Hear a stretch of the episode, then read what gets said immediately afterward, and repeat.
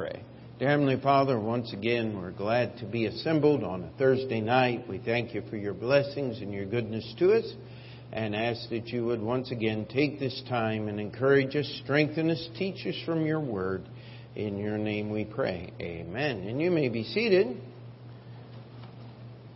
All right. Take your Bibles if you would, and let's go to the book of Philippians. If you need an outline, wave your hand there. And uh, I have heard that uh, the trains are all messed up, and uh, I know we were out a little earlier, and the roads were all crazy. I mean, just trying to get across any of the bridges was absolute insanity this morning and uh, early afternoon. And uh, expect more of that as the construction on the bridges in LaGuardia continue. It's just going to get worse and worse, I'm afraid, this summer. And uh, looks like they're going to tear up 35th Street, though we have no confirmation. The paint marks are out there to put new sewer in, which will mean digging the whole street up. And so we have no idea if that is a planned project or uh, one of those things that just will get all painted up, and they never do. So uh, we'll we'll find out, I am sure.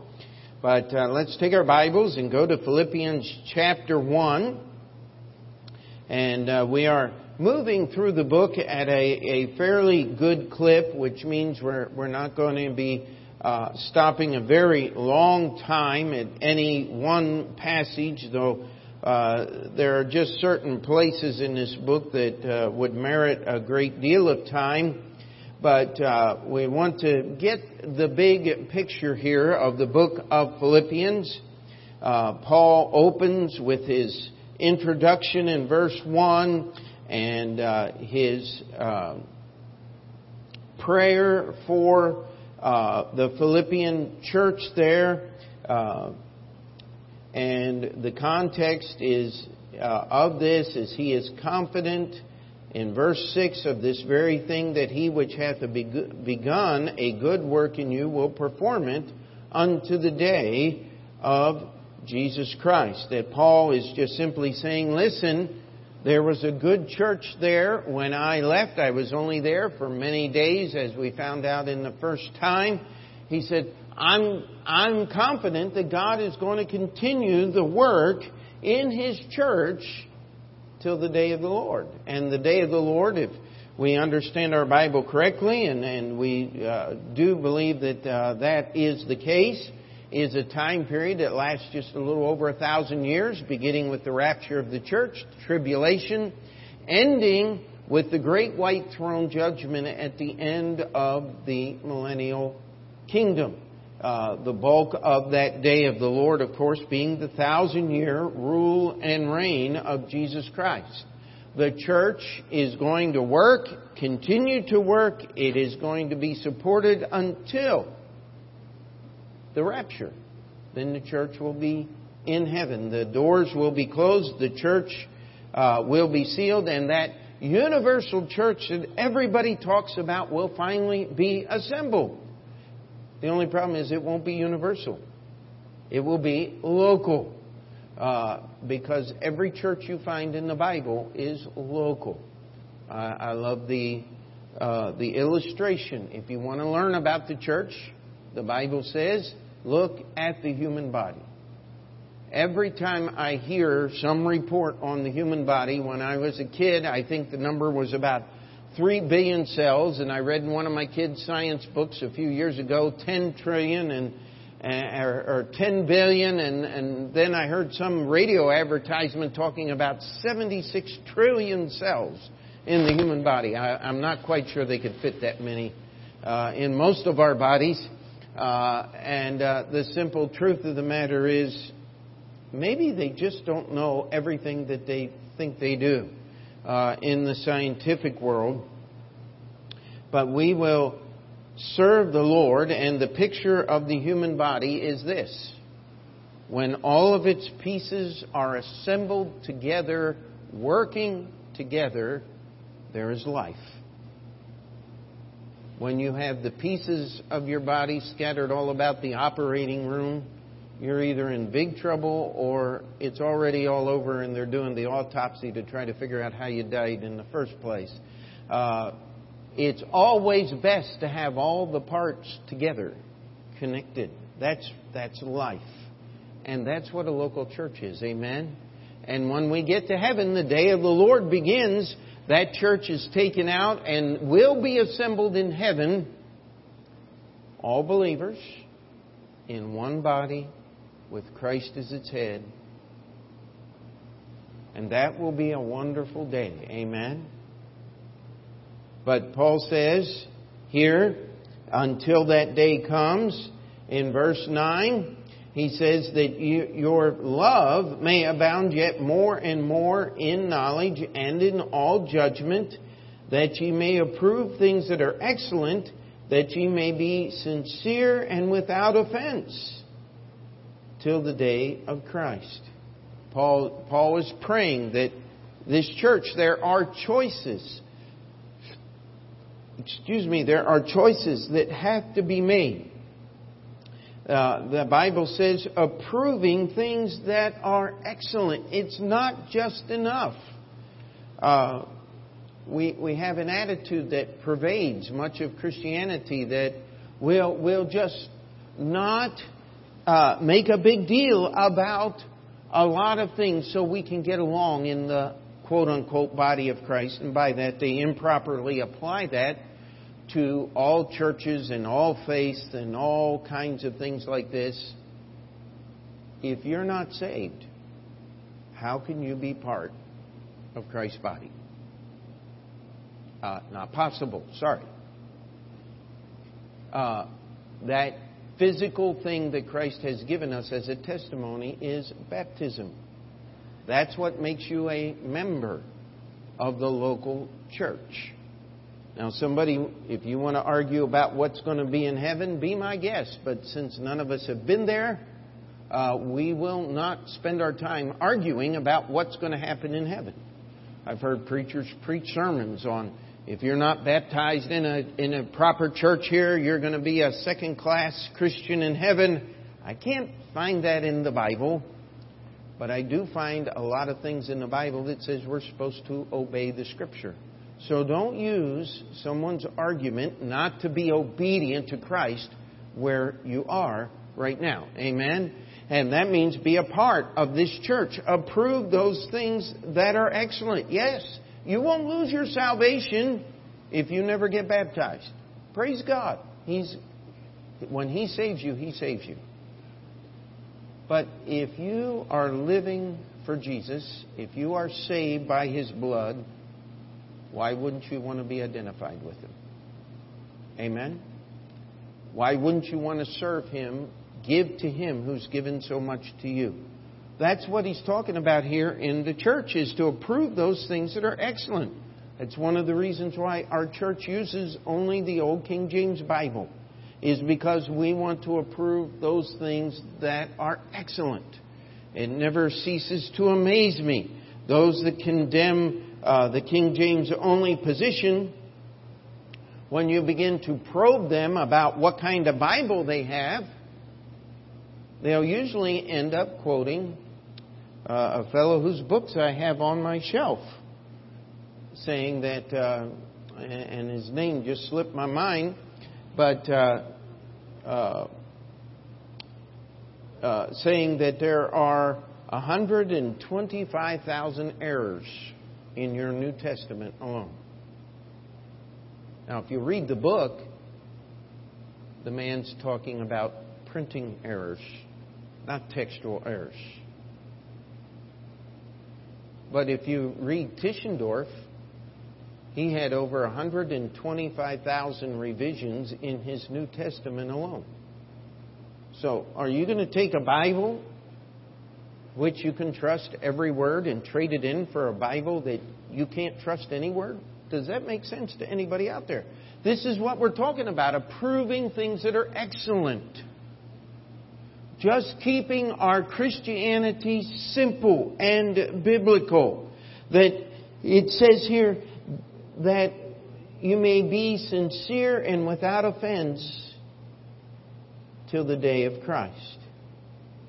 He wants us to abound in knowledge and in judgment. I remember when the Promise Keeper movement came into effect. And uh, it, it began as just a very small thing, and soon it was like a firestorm. I think Met Stadium, they gathered uh, somewhere around, they claimed 30,000 men in Met Stadium. Men trying to be Christian men. Now, let me ask you a question. Is it a good thing to be a Christian man? Absolutely. But here's one of the ten promises that promise keepers must keep when the organization was around is to break down denominational barriers. Now, wait a minute. Since when is it godly to ignore truth from your Bible and accept untruth in the name of Jesus? Can't find that in the scriptures anywhere. And so the Promise Keeper movement became non topical because it's not Bible. We want to keep things Bible. The Billy Graham Crusade, their biggest movement is into the Catholic Church. I remember in 1984, 85, I was a student at Bible College, and Billy Graham accepted a doctor's degree from a Catholic university, talking about the Pope being one of the finest Christians that he knows. If he believes what he says he believes and what the Catholic Church has taught, there is no hope of ending up on the right side of eternity. And we cannot mesh truth with untruth and have anything but a mess. That's what Paul's talking about here. That is his prayer for the Philippian church. And he wants them in verse 12, I mean verse 11, to be filled with the fruits of righteousness which are by Jesus Christ unto the glory and praise of God. Now we get to the next section here, verse 12. Paul now opens the door here to what's going on in his own personal life, his hopes, his expectation here. Because he knows that the Philippian church there has been in prayer for him uh, as we get toward the end of the chapter, they will have, uh, he has received offerings from them while in prison, and it has been a great blessing uh, to him. And so he's trying to comfort them concerning his imprisonment because the natural response here is to say, Wow, Paul, what a pity. Uh, it's a terrible thing all that you have to suffer being in prison for these two years. It just doesn't make sense. And, and Paul wants us to understand that it does make sense. That God always makes sense. Whether we can see it or not, that, that judgment and that knowledge he talks about in verse 9 were alive and active in Paul's life, that Paul himself, in approving those things which are excellent, it did not shun his imprisonment, did not sit there and, and, and complain to God about this. And here's what his testimony is in verse 12. But I would ye should understand. He said, I want you to understand that the things which happened unto me have fallen out rather unto the furtherance of the gospel. Now, isn't it curious the words that the Apostle Paul has chosen, and we do understand that, that uh, the Holy Spirit influenced those words. He says, The things that happened to me have fallen out. Now, in the military, the word fall out is a, a, term. The troops are to fall out. That means you're to get out of your sleeping bag, out of your tent, out of your barracks, and you're to stand for uh, inspection or march or whatever the, the duty of the day are. How many of you have ever opened a drawer and everything just fell out? Or a closet? I hope it doesn't happen with your refrigerator. That's terrible when that happens.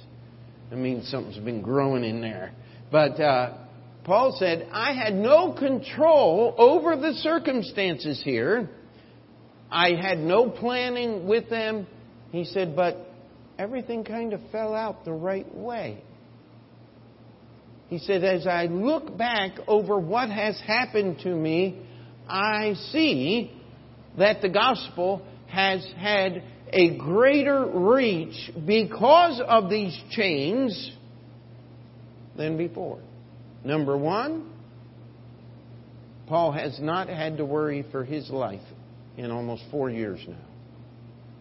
Since Paul got saved, there was no period in his Christian life that lasted that long where he was not in mortal fear for his life. Uh, in Damascus, he had to be let down over the basket, over the wall of, uh, of Damascus there in a basket to escape the murderous Jews on the way, on his trip back to Jerusalem. He had to change his plans uh, and spend extra time actually at Philippi to abide, uh, um, get around the plotting of the Jews. The reference uh, that I have here in your outline is um, actually Acts 23. That is where Paul was arrested, and uh, the uh, a group of over 40 men bound themselves with a curse. That means they said, the Lord, by the Lord God of Israel, we're going to murder this man. Now, how do you get that? You're taking a, a, an oath to the God of heaven that you're going to break his commandments. Uh, God doesn't honor that kind of thing, and those men, if they kept to their oath, they all died. Uh, but I'm sure that they broke their oath because most of the time when you make a foolish oath like that, it is going to be broken one way or the other. Uh, God is interested in the keeping of His commandments, not the breaking of them. How about on the trip to Rome in the boat when Paul said, at the island of Crete, I don't think we should go. They went, they got in the storm. How many of you remember what happened after 14 days in the storm? Paul says, God's going to deliver us. Take cheer. And, and the sailors on the boat are planning on escaping. And Paul goes to the centurion and says, If these men don't abide in the boat, everybody dies. And the soldiers were given orders by the captain of the Roman guard to obey Paul's command.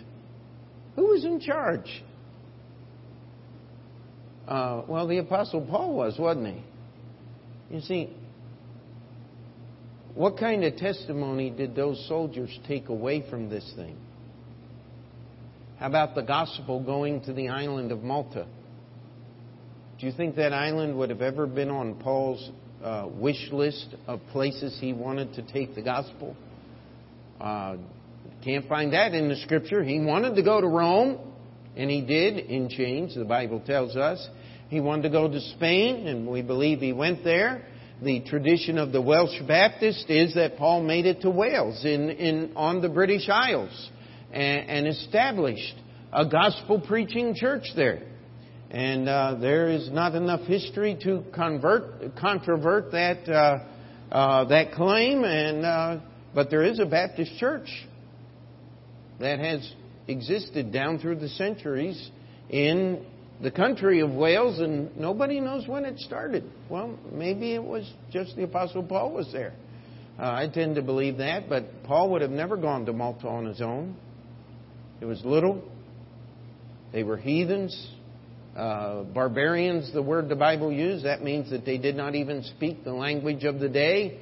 Uh, they, they were not really a part of the commerce or anything that was going on, and yet gospel got taken to Malta. And there's still a church.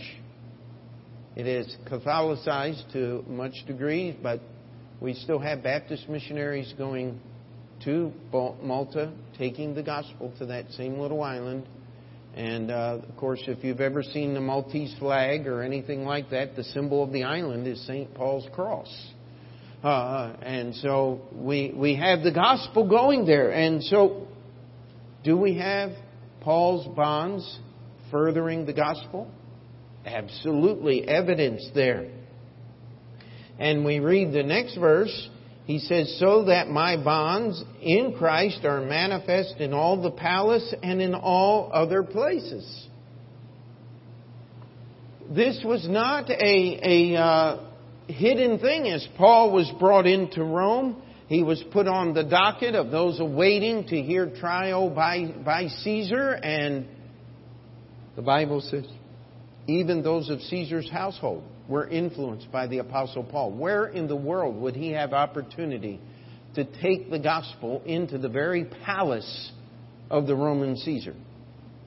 Uh, he would have never gotten that as Paul the Apostle traveling with, with uh, Barnabas and Silas and visiting churches, but here he was a guest of Caesar. He was under Caesar's care. And so we see that God had the gospel furthered by Paul's bonds. This was not a light statement that Paul meant. Every, every word here was true and it was carefully understood.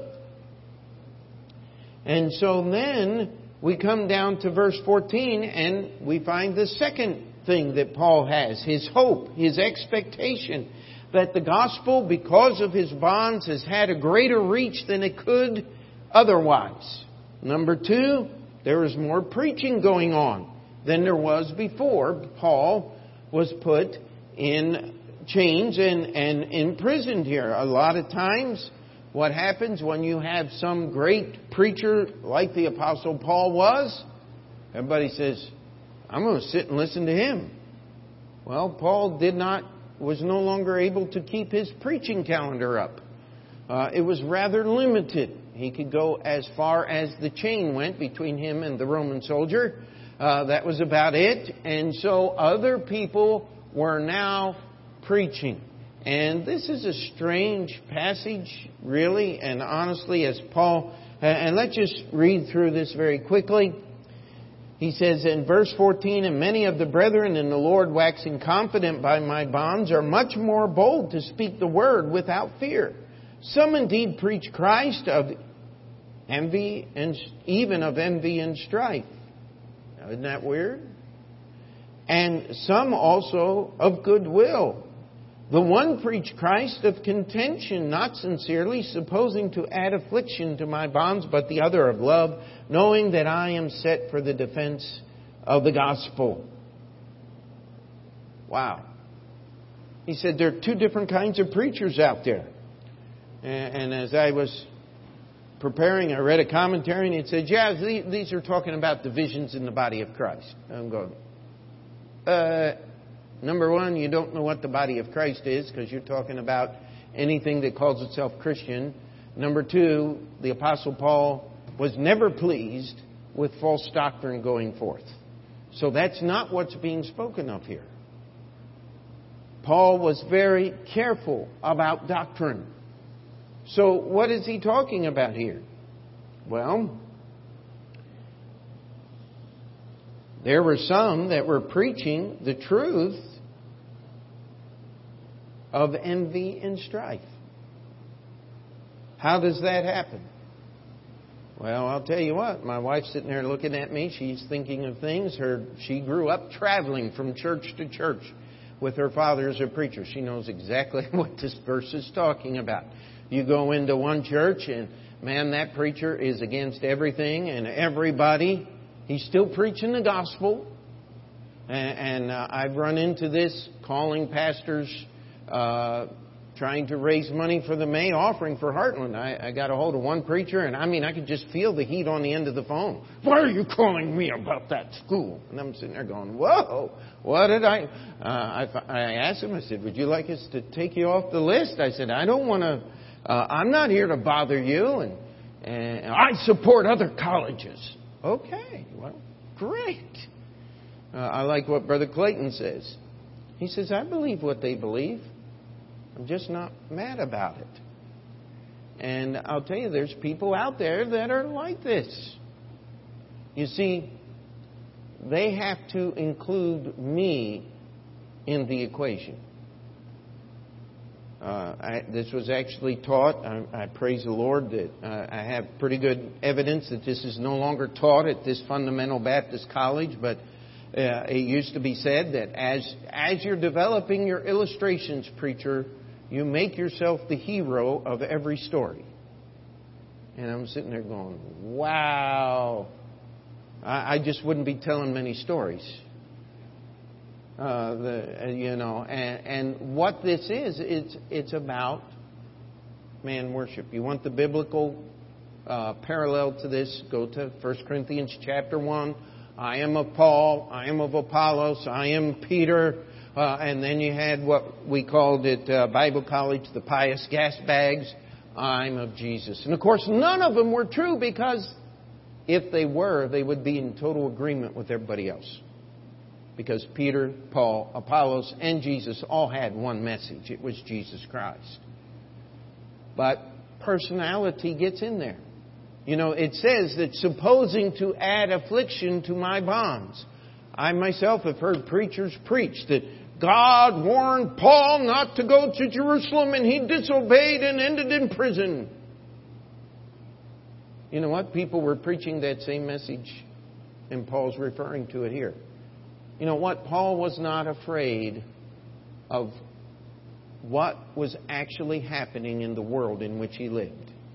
Many of those things he was the butt of those jokes, of those comments, uh, of those snide remarks, we might say. These were people who were otherwise attached to the Lord Jesus Christ, but they just had something in their soul that they couldn't surrender to the Lord. And the others, they were preaching of goodwill.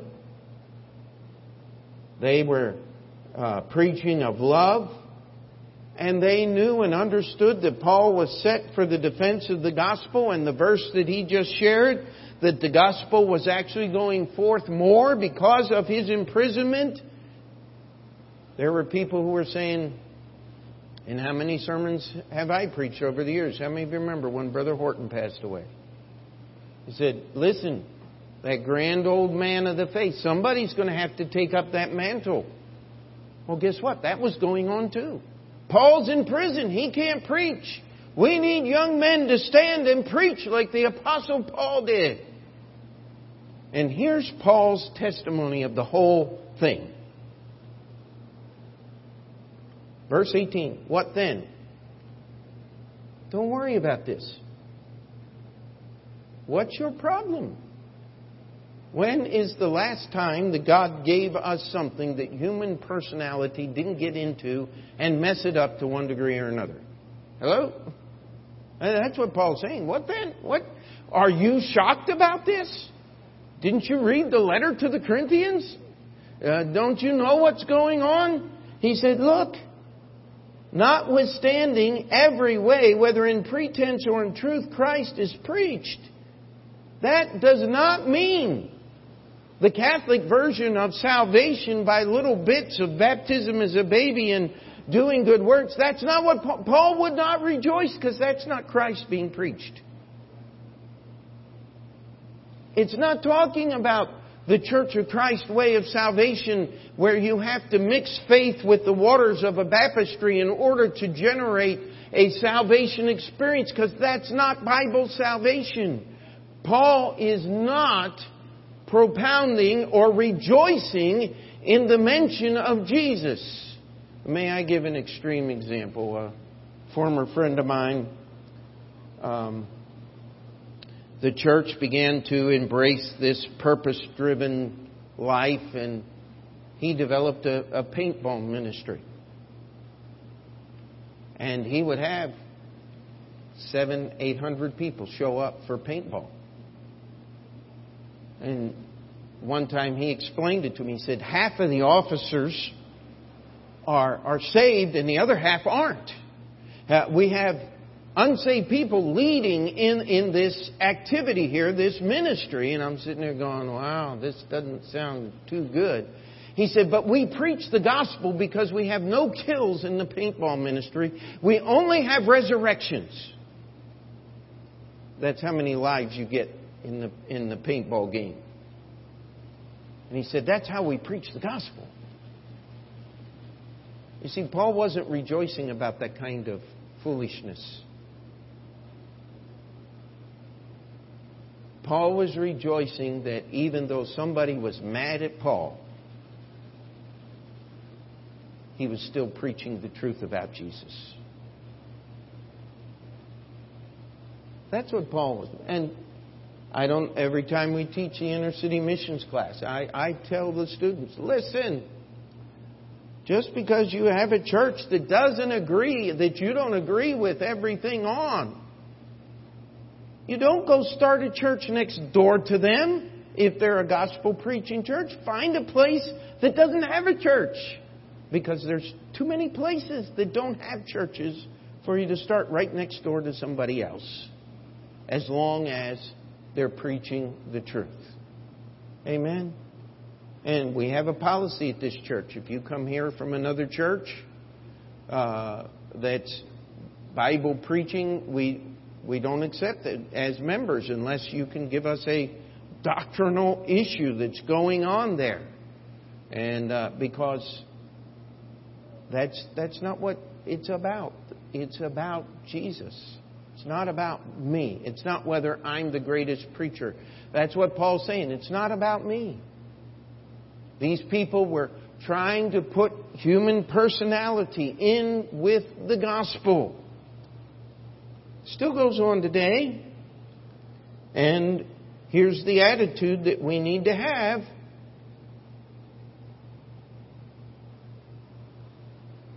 We'll just keep rejoicing in the fact that the gospel is preached. Now, Paul says something that is really strange. For I know, verse 19, that this shall turn to my salvation. I read one commentary and says, We have no idea what Paul means by the word salvation. Well, we know 100% for sure Paul's not talking about getting saved from sin and being assured of eternal life because that happened on the road to Damascus. Amen? So, what in the world would Paul be needing to be saved from? Well, how about a Roman prison? Would it be nice? I mean, Paul's going to eh, say, as he eh, has his expectation here, finishes this, that his expectation is that he's going to be released. Well, what is one of the evidences or truths that's going to help Paul when he goes to trial? Other Christians living good lives are going to be a good testimony for Paul when he stands before Caesar. I mean, I, I had to start really thinking about that because the other two things that are here in this verse are, are he says, uh, there, there are the, the preaching of the gospel, your prayers, and the supply of the Spirit of Jesus Christ. Well, what would those three things have in common in the life of the Apostle Paul? Evidence in his trial so he could be set free the more churches that were out there, the more Christians that were living the truth, is going to give Paul a stronger defense of all of the ridiculous things that he was accused of by the Jews. In fact, when he stands before Caesar, if we understand things right, he was exonerated and he was set free. It wouldn't be until the neurotic, psychotic uh, Nero came to the throne that Paul would be arrested again and then executed for being a Christian, and we know that Nero had a lot of other problems, not only his hatred of the Christians. And, so Paul says here that your prayers, the preaching of the gospel, the Holy Spirit, and here's the, the thing that uh, sums up this line of thought here. He says in verse 20, according to my earnest expectation and my hope, that in nothing I shall be ashamed. Paul says, Listen, I am on trial for my faith in Christ. And I want, as I am examined for that faith, that the lives of these other Christians and churches, the fact that you're praying for me gives me confidence, and the fact that God's Holy Spirit is working in my life, that when I am examined, I'm going to be able in word, in deed, in truth, in examination of what I believe and where it goes, the, the Romans were very thorough in their court cases. They, uh, the, uh, America built its jurisprudence system uh, based on many of the things that were uh, freedoms and, and procedures in the Roman Empire before it, and the English uh, uh, got many of their ideas for that. I'm certainly glad that uh, they weren't reading um, whatever those French revolutionaries were when they were making our Constitution and our courts. Amen? And they were building them on the laws of justice. And Paul says, listen, here's my hope. Here's my expectation that when I'm examined, they're not going to be able to find or prove any ill deed against me. Because, he says, so now also Christ shall be magnified in my body, whether by life or by death. He said, no matter what happens, I want Christ to be glorified. Then one of the great verses in the Bible, just a verse that you ought to have memorized. This is Paul's testimony. For me to live as Christ and to die as gain. Oh, that that could be said about us today. If there is one thing that I wish could be said about me is to live is Christ, to die is gain. That, that was Paul's testimony. And, and it should be one that we strive for today. Then verse 22, but if I live in the flesh, this is the fruit of my labor. What is the fruit of his labor? Churches. That is the fruit of his labor. People living for Jesus. Even if they're not doing everything for the right reason, serving Jesus is still the best thing that a person can do with their life. Amen? That was pitiful. Let's try that again. Serving Jesus is the best thing that a person can do with their life. Amen? It really is. And that's what Paul was simply saying here. He said, uh, Yet what I shall choose, I what not. For I am in a strait betwixt two, having a desire to depart and to be with Christ, which is far better. Nevertheless, to abide in the flesh is more needful for you. And having this confidence, I know that I shall abide and continue with you all for your furtherance and joy of faith, that your rejoicing may be more abundant in Jesus Christ for me by my coming to you again. And Paul's making a transition here. Paul is giving his expectation, his hope of his life as he's there. He's saying, listen, you need to understand these chains have taken the gospel to places it would have never gone without them. That there are more preachers today going on.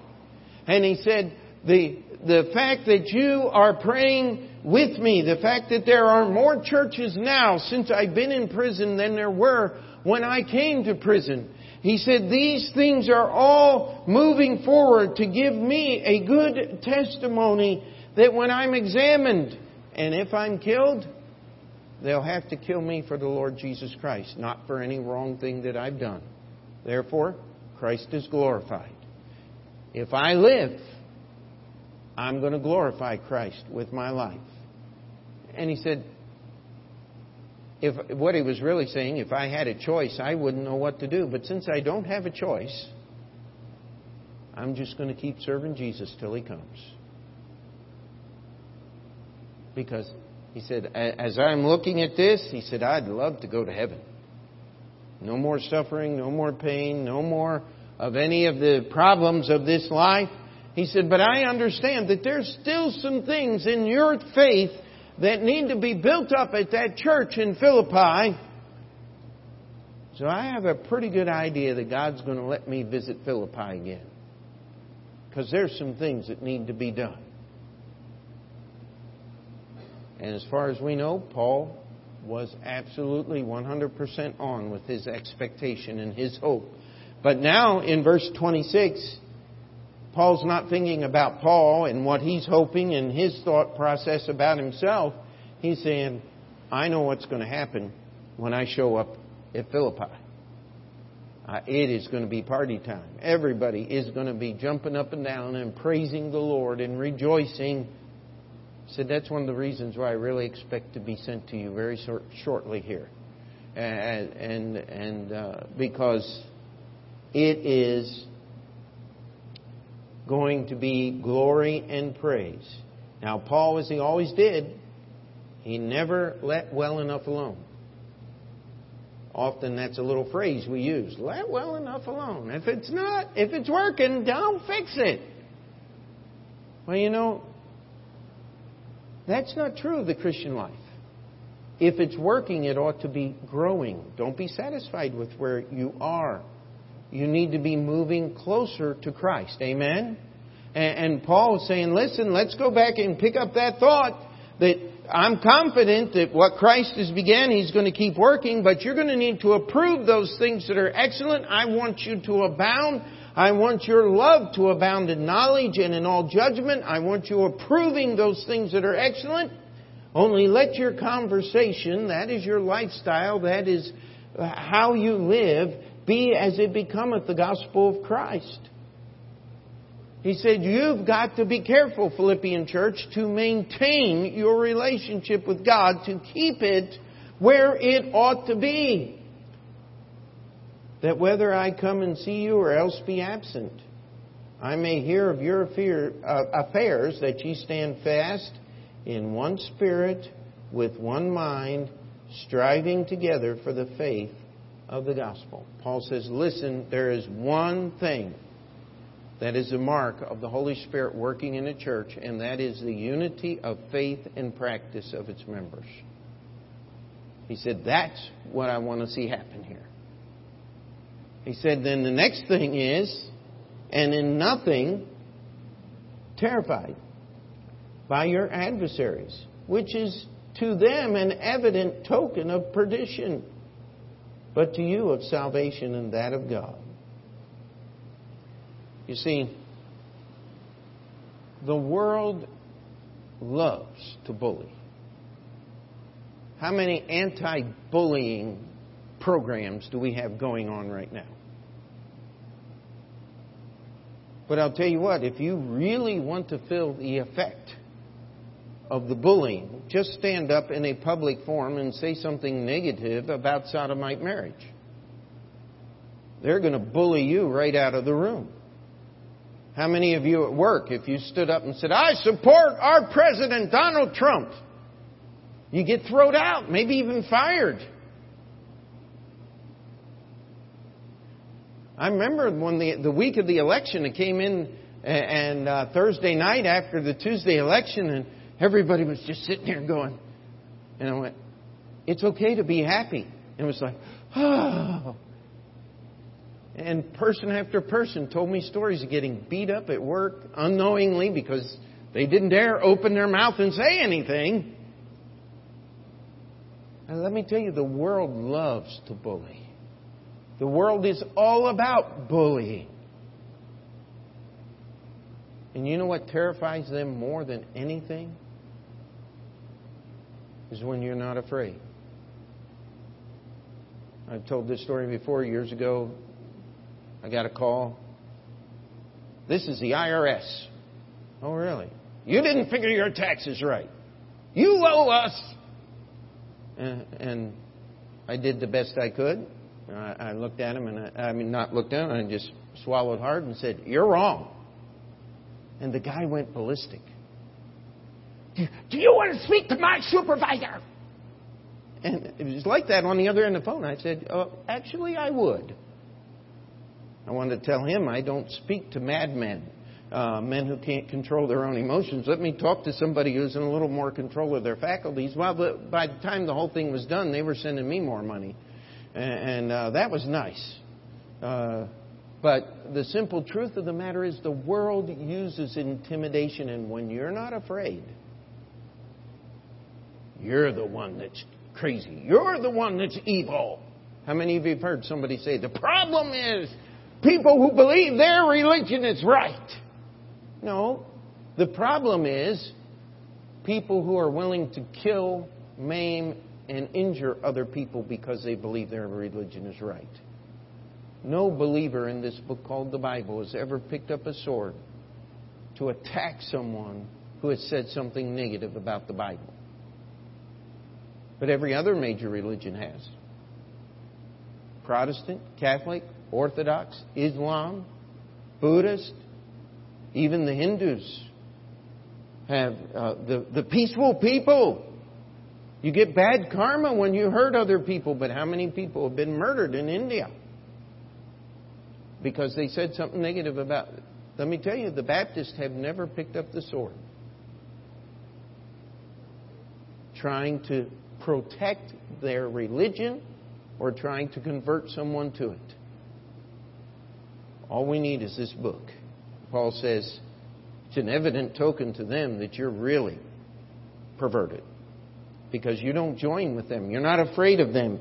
You're not worried of them. For unto you it is given in, be, in the behalf of Christ not only to believe on Him, but also to suffer for His sake, having the same conflict which He saw in me and now here to be in me. Paul said, Listen, church at Philippi, here's my expectation for you. You better keep your life on the right road, the right relationship with God. You're going to have to work at it. You're going to have to go back and improve those things which are excellent. Allow your knowledge to grow, and your knowledge is based on your love. You love the Lord. The more you love the Lord, the more you will know how to obey Him. Amen. And He says, you just keep preaching Christ. Don't be afraid of this world. Don't allow them to bully you into disbelieving Jesus Christ.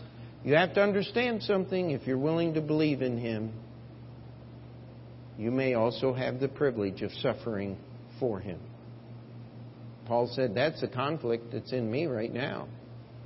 Paul was not enjoying imprisonment. This wasn't something that he was desiring. This wasn't something that he was going, Hey, boy, I'm living the life, three squares and a cot and cable TV. No, that wasn't Roman prison. It was not a pleasant life. If the Philippian church hadn't sent an offering, he would go hungry. There, this was not always up. And, and Paul is saying, listen, I'm not enjoying this, but I do understand something. The gospel's gone places it would have never gone. There are more preachers preaching than ever before. I have confidence that God's going to keep me alive to keep working in churches, that I'm going to be set free from this bondage. But while it's going on, I'm going to believe in Him. I'm going to suffer for Him. And I'm going to keep serving Him. That was Paul's hope. That was his expectation. Not only for himself, but for the church at Corinth. I mean, Philippi. Church at Corinth, too. All the churches. But Specifically, he was writing to the Philippian church. And so we come here, and now in chapter 2, as we start there, Lord willing, next week, he's going to start digging into some of the most sacred and intimate doctrinal places in all your Bible.